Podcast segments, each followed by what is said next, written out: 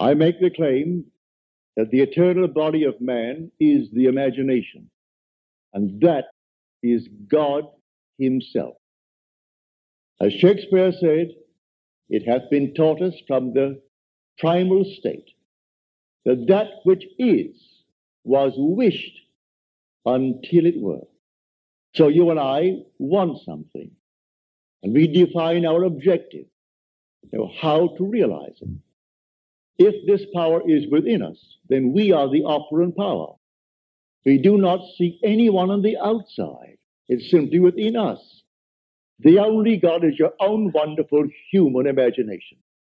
The only name forever and forever that is his name is I am.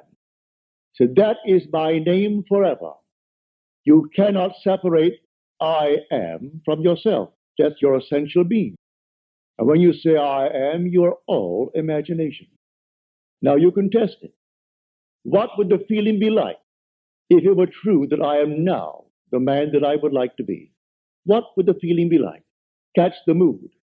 For the mood determines the fortunes of people rather than the fortunes determine the mood. Man puts it just the opposite. If I had a million, he said, oh, I would feel so good. Now, feel as you would if you had it. Catch the mood, and the mood will create that objective hope, if that is your hope. What would the feeling be like if you are now the person you want to be? And catch that mood and wear that mood as you would a suit of clothes. And that mood will actually create an objective state that reflects that mood. Anyone can do it. In fact, you're doing it morning, noon, and night anyway. Now, do not let your reason and your senses dictate what is possible. All things are possible to God. So suspend for a moment your reason. Suspend the senses that are dictating what you must accept for their demanding of you, accept the facts of life. All right?